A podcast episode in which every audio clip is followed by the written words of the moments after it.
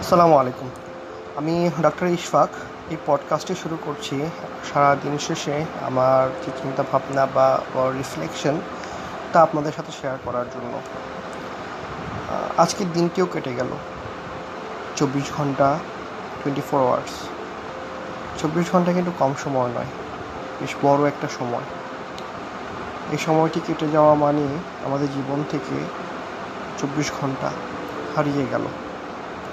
এই সময়টি কিন্তু আমি আর কখনো খুঁজে পাবো না, ফিরে পাবো না। আমাদের মানব জীবনের জন্য সব থেকে দামি জিনিস হচ্ছে সময়।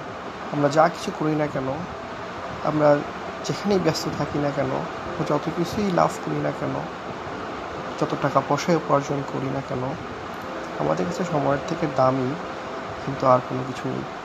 আর আমরা হয়তো বা আমাদের জীবন থেকে কোনো কিছু হারিয়ে গেলে সেগুলো ফেরত পাওয়ার কোনো সম্ভাবনা আছে। আমাদের যদি কোনো কিছু দরকার হয়, সেটা আমরা আমাদের কঠিন পরিশ্রম বা যে কোনো মাধ্যমে আমরা সেটা ফিরে পেতে পারি। কিন্তু সময় এমন একটি জিনিস যা একবার হারিয়ে গেলে, একবার চলে গেলে আর কখনো ফিরে পাওয়া সম্ভব নয়। এই জন্য আমাদের চিন্তা করা উচিত, এই সময়টি আমরা কীভাবে কাজে লাগাচ্ছি। কতটুকু ব্যবহার করতে পেরেছি নিজের উন্নয়নের জন্য কোনো জিনিস অ্যাচিভ করার জন্য বা সাকসেস পাওয়ার জন্য, নিজের ইম্প্রুভমেন্টের জন্য বা অন্যের ভালোর জন্য আমরা কি কিছু করতে পেরেছি কি না? আমাদের এই টোয়েন্টি ফোর আওয়ার্স বা চব্বিশ ঘণ্টার মধ্যে যদি আমরা ওরকম কোনো কাজে নিজেকে ইনভলভ করতে পারি বা একটা মিনিট সময় ক্ষুদ্র ক্ষুদ্র সময়টুকু যদি আমরা ব্যস্ত থাকতে পারি, সেটাই আমাদের সার্থকতা। সো আমাদের সবারই চিন্তা করা উচিত দিন শেষে যে আজকে আমরা কতটুকু অ্যাচিভ করে নিয়ে যেতে পারলাম, কতটুকু ভালো কাজে নিজেকে ব্যস্ত করাতে পারলাম বা হচ্ছে নিজের ইম্প্রুভমেন্টের জন্য কতটুকু চেষ্টা করতে পারলাম।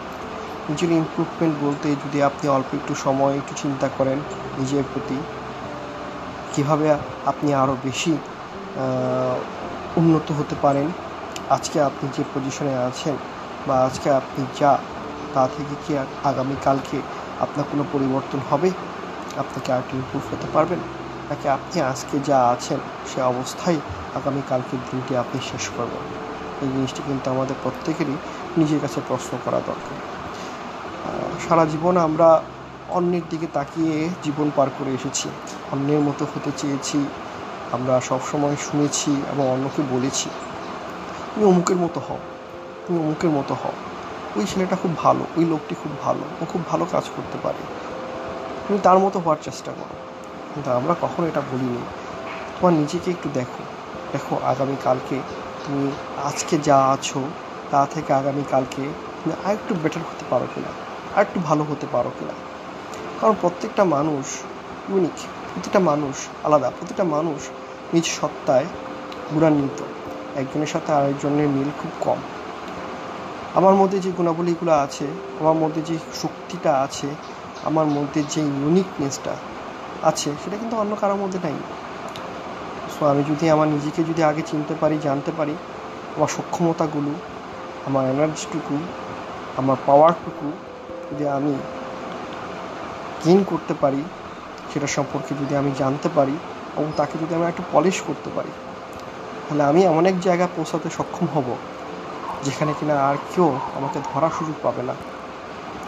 অন্যের মতো হতে চেয়ে আমরা আসলে একটা মরিচিকার পেছনে ছুটে বেড়াই। সেই মরিচিকা কখনো কখনো আমাদের কাছে সত্য হয়ে ধরা দেয় বেশিরভাগ সময় সেই মরিচিকা মরিচিকাই রয়ে যায়। সেই মরিচিকার পেছনে ছুটতে গিয়ে আমরা আমাদের নিজেদেরকে হারিয়ে ফেলি। আর নয় মরিচিকার পেছনে ছুটে বেড়ানো নিজেকে, নিজের দিকে তাকান নিজেকে শিখুন নিজেকে চিনুন নিজের সেলফ ওর্থ কী জিনিস? তাকে খুঁজে বের করুন, তাকে ইমপ্রুভ করুন। দেখবেন তখন সকলেই আপনার মতো হতে যাবে। আপনার আর কারোর মতো হওয়ার প্রয়োজন পড়বে না। ধন্যবাদ সকলকে।